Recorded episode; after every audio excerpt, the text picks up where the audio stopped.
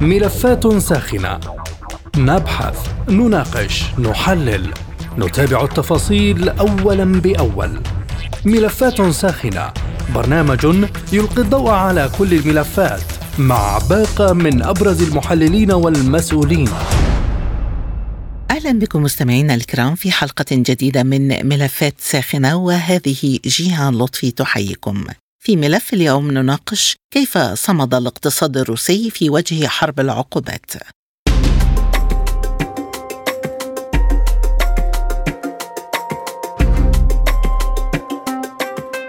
أشاد صندوق النقد الدولي بأداء الاقتصاد الروسي في مواجهة العقوبات وقال خبراء الصندوق إن الاقتصاد الروسي أصبح أكثر مرونة مما كان متوقعا في بداية العام الماضي بعد فرض العقوبات الغربية. وأوضح الخبراء أن النتائج القوية بشكل غير متوقع خلال عام 2022 ترجع إلى استقرار صادرات النفط في ظل ارتفاع أسعاره واستمرار الإمدادات كما سجلت صناعة النفط والغاز أرباحا قياسية وبحسب الصندوق فإن العامل الرئيسي في صمود الاقتصاد الروسي كان قدرة روسيا على التحول من بيع المواد الخام للبلدان التي فرضت عليها عقوبات إلى مشترين آخرين. وفيما يتعلق بالعام الجاري 2023 توقع الصندوق نمو الاقتصاد الروسي عند مستوى 7% وهي وتيرة أسرع من نمو الاقتصادين الفرنسي والألماني بعد أن كان من المتوقع تراجع الاقتصاد الروسي. فكيف صمد الاقتصاد الروسي في وجه حرب العقوبات؟ حول هذا الموضوع تدور نقاشاتنا في حلقة اليوم من ملفات ساخنة. ويسعدني في بداية هذه الحلقة أن أرحب بضيوفي من مصر الدكتور مصطفى بدرة أستاذ الاستثمار والتمويل ومن لندن الدكتور مصطفى البازركان مدير مركز معلومات ودراسات الطاقة. أيضا معنا من بيروت الدكتور بيير عزار خبير الشؤون الجيوسياسية والاقتصادية. البداية من القاهرة ومنها ينضم إلينا الدكتور مصطفى بدرة أستاذ الاستثمار والتمويل.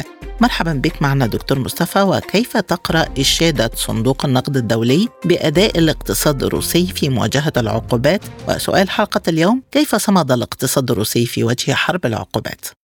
وبكل تأكيد أثبتت روسيا أنها قادرة على التصدي للعقوبات الأمريكية والأوروبية. حققت نجاح بشهادة المؤسسات الأمريكية والأوروبية أيضا. طبعا خلونا نقول أن أكيد كانت روسيا دارسة الأمر بطريقة جيدة في قيامها من التداعيات الحرب ما بينها وما بين أوكرانيا. صندوق النقد الدولي بيثبت قدرة الاقتصاد الروسي في التحديات والعقوبات اللي هي مرت عليه في السنة الماضية 2022 وإن النتائج وفق التقارير اللي بيصدرها الصندوق عن وضع الاقتصاد الروسي في صموده أمام العقوبات أعتقد دي بتدل على إن الاقتصاد الروسي صمد واحتمالية عبوره لإن يتجاوز صعوبات من جراء الحرب الروسية الأوكرانية وطبعا تداعياتها للأسف اللي هي طبعا بيكون لها أضرار اقتصادية ممكن يجتازها خلال العام الحالي أو العام القادم. طبعا معدلات التضخم أو التأثيرات الاقتصادية على الاقتصاد الروسي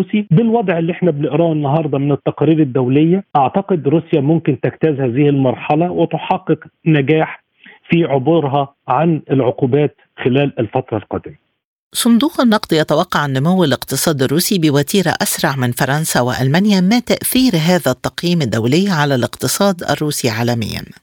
هذا التوقع من صندوق النقد الدولي ليس من الصندوق فقط كثير من الاقتصاديين منهم أنا توقعت إن روسيا هتجتاز هذه المرحلة بمعدلات نمو أفضل لأن كان الواضح إن روسيا الأساس من صادراتها سواء من الطاقة والنفط وأيضا من كثير من المنتجات اجتازتها بإن هي فتحت أسواق أخرى غير الاعتماد على أوروبا وأمريكا أو دول أخرى كانت بتصدر ليها. كان توقعاتنا طول ما في طلب وفي قدرة على الإنتاجية والتشغيل للشركات والمصانع الروسية هيحقق معدل نمو بالإيجاب أكثر مما يتوقعه المؤسسات الأجنبية وبالأخص صندوق النقد الدولي. كان في تقديري الشخصي إن الشركات اللي ما خرجتش من روسيا سواء بقى شركات للأغذية، شركات للتكنولوجيا أو ما شابه لذلك، روسيا ابتكرت موضوع حتى كان اللي هي ما بيسمى بالسويفت اللي هي التحويلات المالية. كان تقديري إن في روسيا ممكن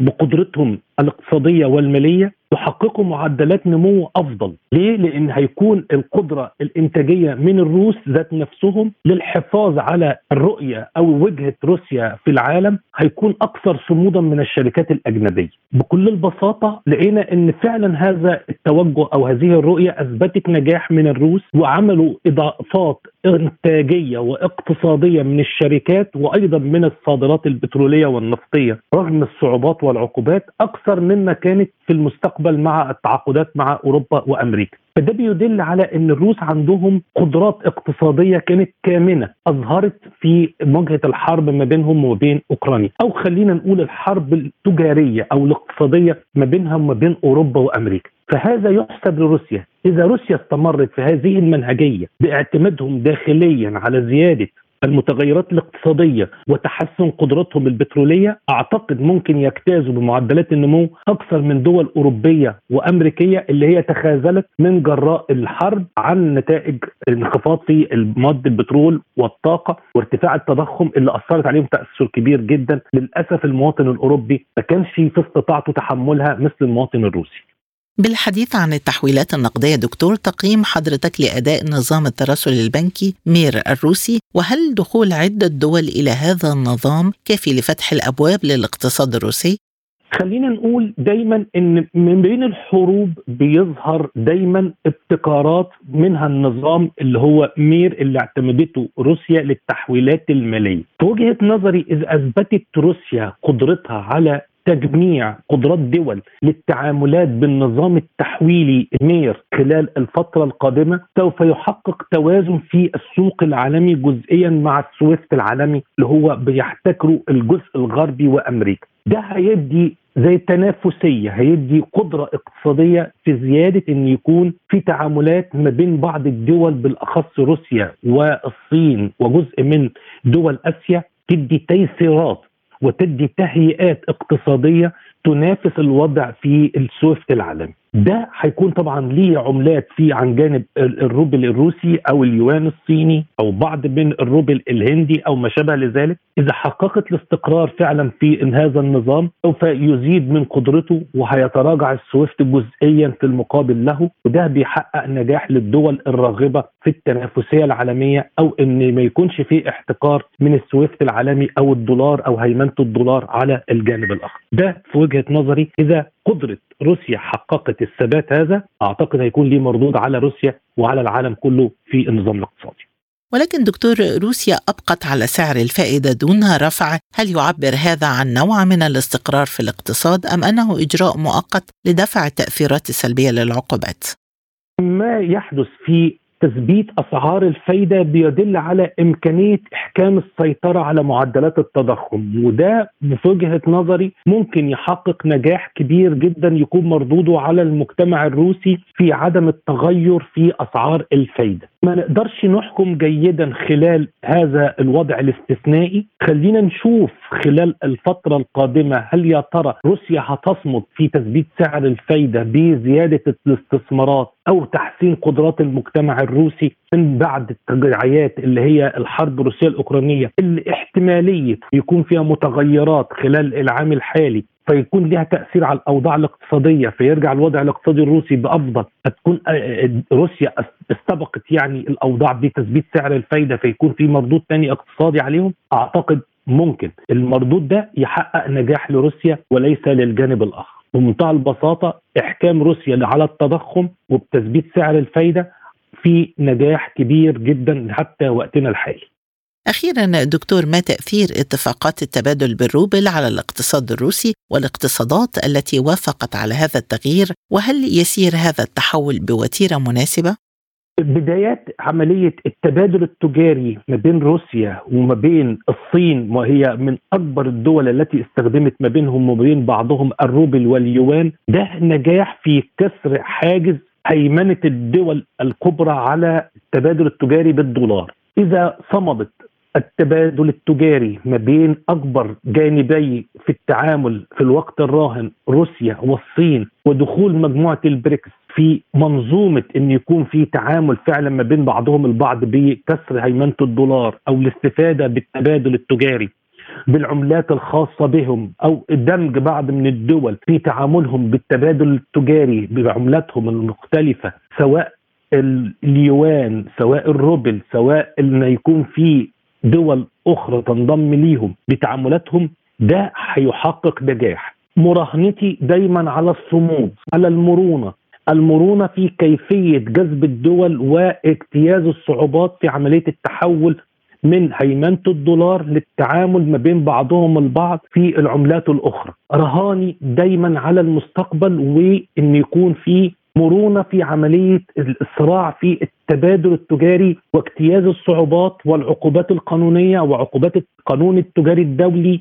هذه الأمور كلها إن وضعت في كفة وراهن عليها الاقتصاديين في الدول سواء روسيا سواء الصين سواء الدول الأخرى البرازيل أو جنوب أفريقيا أو ما شابه لذلك هذا هيكون أكبر إنجاز عالمي في الألفية الثالثة يتم على يد الاقتصاديين الصينيين والروس خلال المرحلة الراهنة. إن لم يتم ذلك للأسف هيرجع الدولار أقوى من الأول وهتصبح الهيمنة الأمريكية أصعب مما كانت عليه في الأعوام أو القرون الماضية. من القاهرة أستاذ الاستثمار والتمويل الدكتور مصطفى بدرة كنت معنا. شكرا جزيلا على هذه الإيضاحات. وحول طبيعة الإجراءات التي اتخذتها روسيا للصمود في وجه حرب العقوبات معنا من لندن الدكتور مصطفى البازركان مدير مركز معلومات ودراسات الطاقة أهلا بك دكتور مصطفى ضيفا عزيزا عبر أثير سبوتنيك بداية هل نجحت روسيا في إيجاد بدائل لمستوردين الطاقة الأوروبيين وما تأثير ذلك على الاقتصاد الروسي؟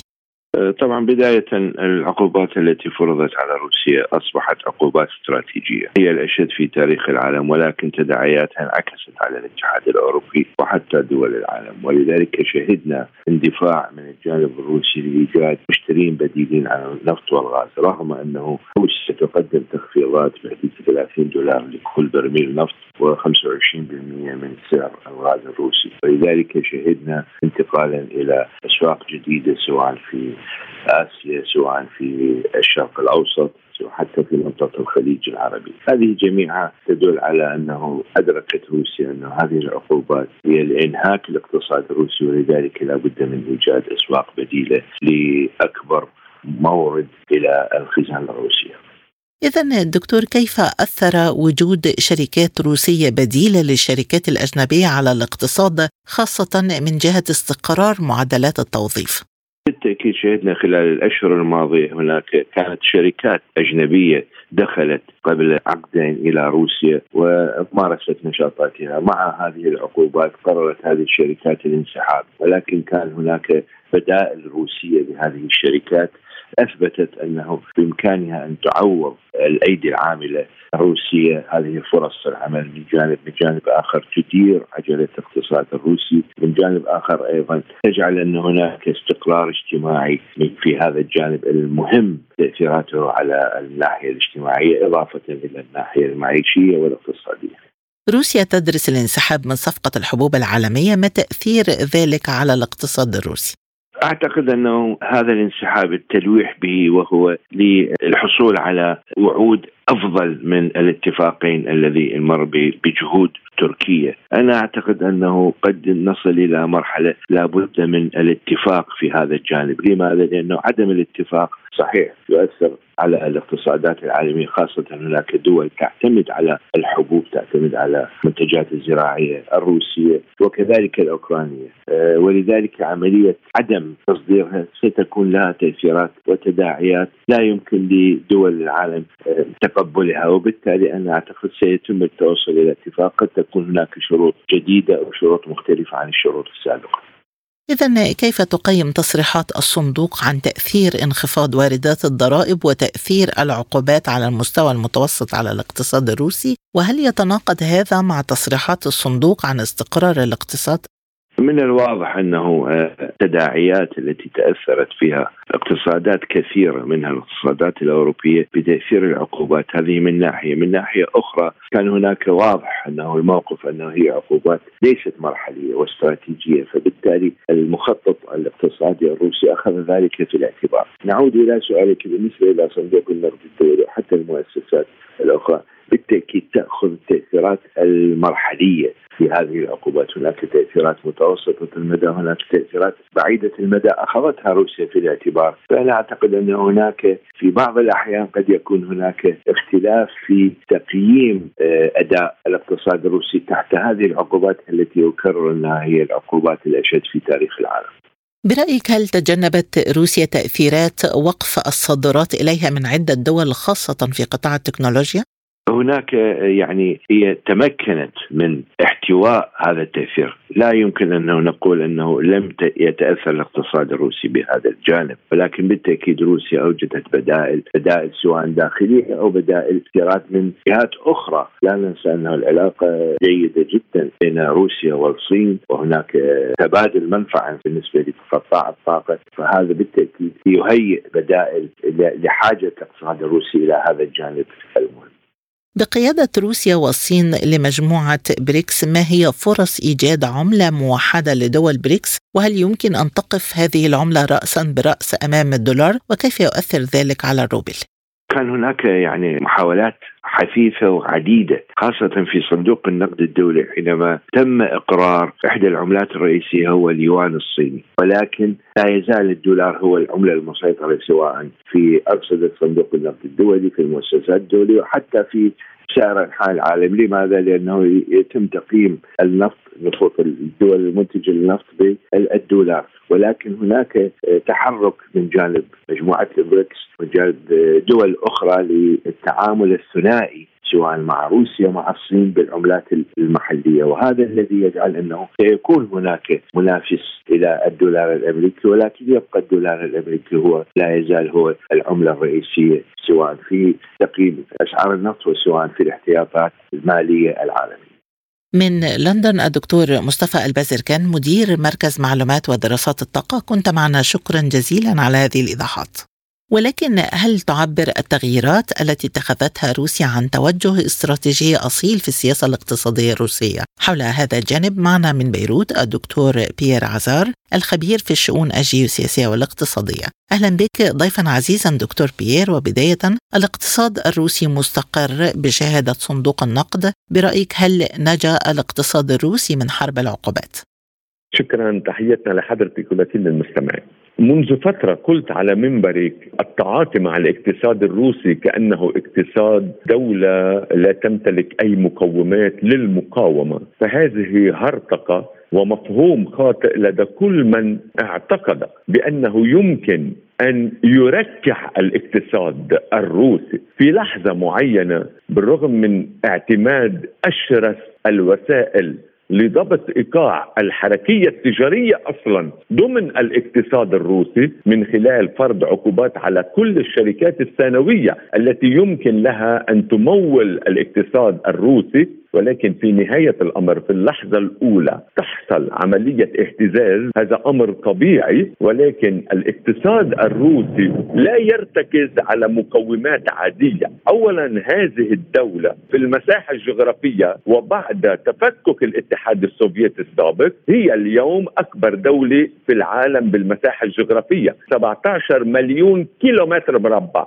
ونيف يعني المناطق أو الجمهوريات السوفيتية السابقة هي بالضبط خمسة ملايين كيلومتر. وبالتالي هذه المساحة الجغرافية المرء عليه أن يتخيل ما هي حجم الموارد الطبيعية التي تختزنها هذه المساحة الجغرافية. هؤلاء الذين اعتقدوا ومن ضمنهم الرأسمالية بأنهم يستطيعون تركيع الاقتصاد الروسي فهم لا يعلمون حقيقة بقدرة هذه الجغرافيا على استنباط وسائل المقاومة. ثانيا داخل روسيا لا أحد يذكر هذه النقطة الحساسة جدا والمهمة جدا القطب الشمالي.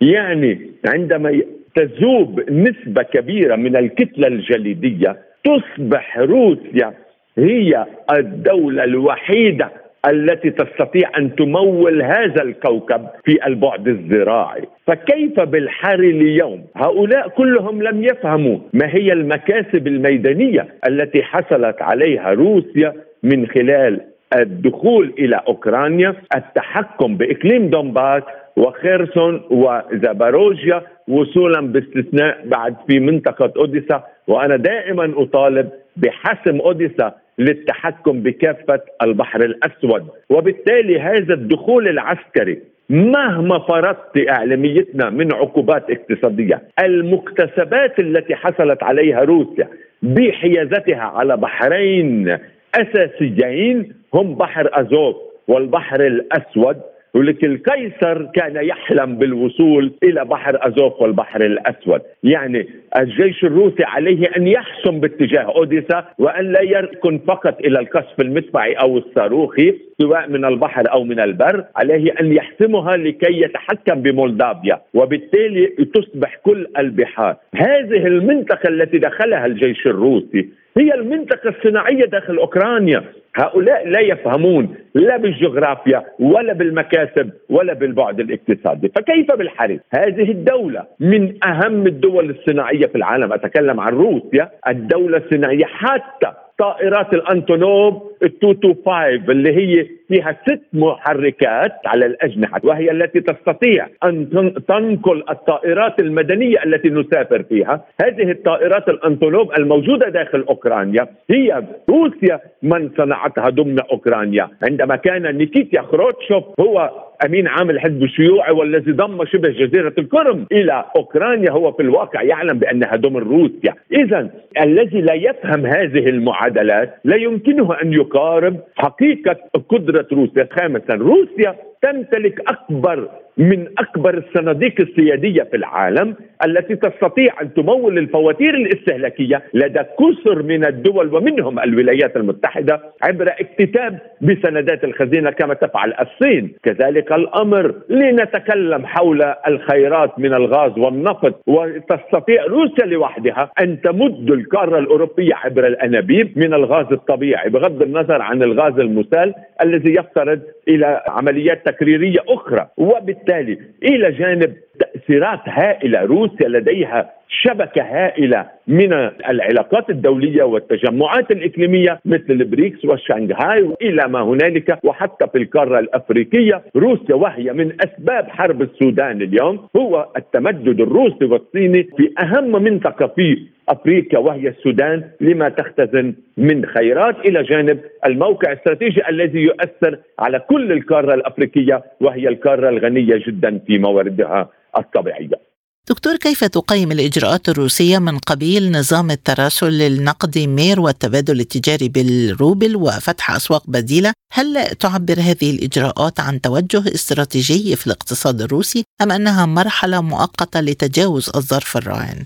من أهم الأسئلة اعلاميتنا مما لا شك إن روسيا دولة لديها حنكة. تحديدا الشخص فلاديمير بوتين الرئيس الروسي. أنا يذكرني هذا القول لشاعر روسي مهم جدا.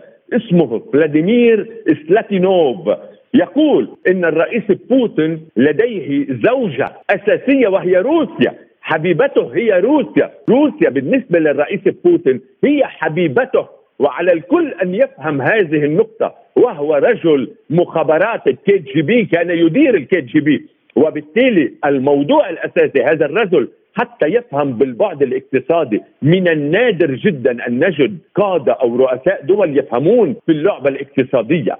وبالتالي هذه القرارات بأنكم إذا فرضتم واستمريتم بالحصار علي لن أبيعكم الغاز إلا بالروبل، هو يعلم بأنه يحتاج إلى الدولار من أجل تطوير العمليات التجارية ولكن هي نوع من وسائل ضغط.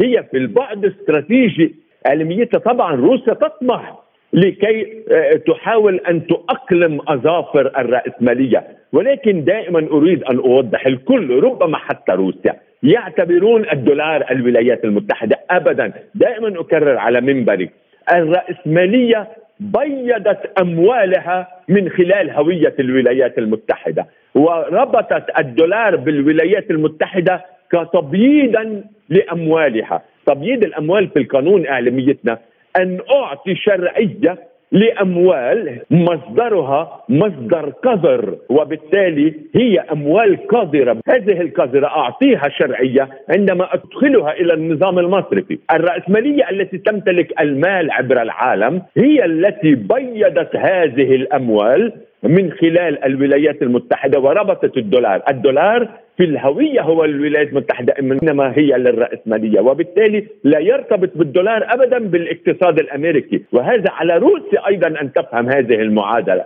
وبالتالي أي طموح لضبط إيقاع الدولار هذه عملية صعبة جدا لأن الدولار يرتبط بالرأسمالية المنتشرة عبر هذا الكوكب دون هوية ودون أي رمز.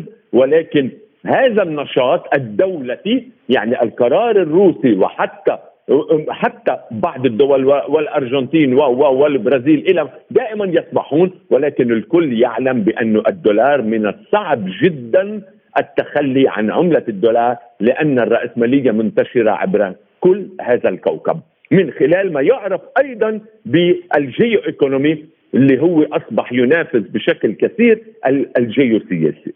في ظل هذه التركيبة البنيوية الجديدة للاقتصاد الروسي وعلاقاته الخارجية دكتور ما هي فرص عودة العلاقات الروسية الأوروبية إلى سابق ما كانت عليه؟ لا يمكن للقارة الأوروبية وهي اقتنعت وبدأت تقتنع لأن اليوم إعلاميتنا البوصلة هما دولتين أساسيتان ألمانيا وفرنسا ألمانيا كان معروفا عن المستشار جيرهارد شرودر الذي كان صديقا للرئيس فلاديمير بوتين وأيضا المستشارة الحديدية أنجيلا ميركل كانت أيضا هي قريبة جدا. الذي يحصل اليوم في ألمانيا حتى المستشار شول هو في نهاية الأمر في الأساس لم يكن في الواقع ضد روسيا إنما أصبح هنالك ضغوطات. داخل ألمانيا من حزب الخضر الذي يتعاطى في البيئة هو الذي يحاول أن يجيش الواقع الحكومي داخل ألمانيا ولكن ألمانيا تعلم وهي من أكبر اقتصاد في أوروبا هي تعلم بأنها لا تستطيع أن تتنصل من العلاقات مع دولة بهذا الحجم دولة لها ارتباطات فلكية ومتعددة وحتى فرنسا. يعني الرئيس إيمانويل ماكرون الإشكالية لدى الرئيس إيمانويل ماكرون إنه ابن روتشيلد وزوجته هي ابنة روتشيلد وبالتالي ولكن إيمانويل ماكرون وهذا ما يعيش صراع اليوم مع الحركات العمالية داخل فرنسا. روتشيلد هو من أنشأ المدرسة النقديه التي تتحرك من فلك الرأسمالية، اذا عندما يكون الرئيس بوتين يكافح الرأسمالية ولأن إسرائيل الأكثر تاثيرا في الراسماليه تدير حرب أوكرانيا، تخيلي ما هو التذبذب داخل الموقف الفرنسي من خلال رئيس مرتبط بروتشيلد، حتى فرانسوا اولاند الذي كان يعتبر نفسه بأنه من الحزب الاشتراكي. هو ينتمي إلى المدرسة ال monetarist. من هنا أدى إلى إخفاق فرانسوا اولاند بشعبيته. اذا إعلاميتنا العملية شديدة التعقيد ولكن ألمانيا وفرنسا عاجلا أم اجلا اجلا يعني في المدى المنظور لا يمكن لهاتين الدولتين أن يبقيا على هذا التباعد مع روسيا وأيضا يحاولان التنصل من حلف شمال الأطلسي ولكن هما يعلمان ويتخوفان من تأثير التسلح بموضوع اهتزاز المعروف عنه بالناتج القومي أو إلى جانب الاهتزاز في موضوع الموازنة الحكومية لأنه عندما تضع الحكومة ما يعرف بالموازنة عليها أن تزين وتدرس كل التذبذبات في البعد السياسي الاقتصادي الاجتماعي قبل أن تتخذ قرارات جائرة مثل رفع الضرائب وزيادة الرسوم التبعة إلى ما هنالك من أمور معينة. بحديثي إلى الدكتور بيير عزار الخبير في الشؤون الجيوسياسية والاستراتيجية نكون قد وصلنا إلى ختام حلقة اليوم من ملفات ساخنة. للمزيد زوروا موقعنا على الإنترنت سبوتنيك dot ae. شكرا لطيب المتابعة وإلى اللقاء. مستمعينا بهذا نصل وإياكم إلى نهاية هذه الحلقة من برنامج ملفات ساخنة. طابت أوقاتكم وإلى اللقاء.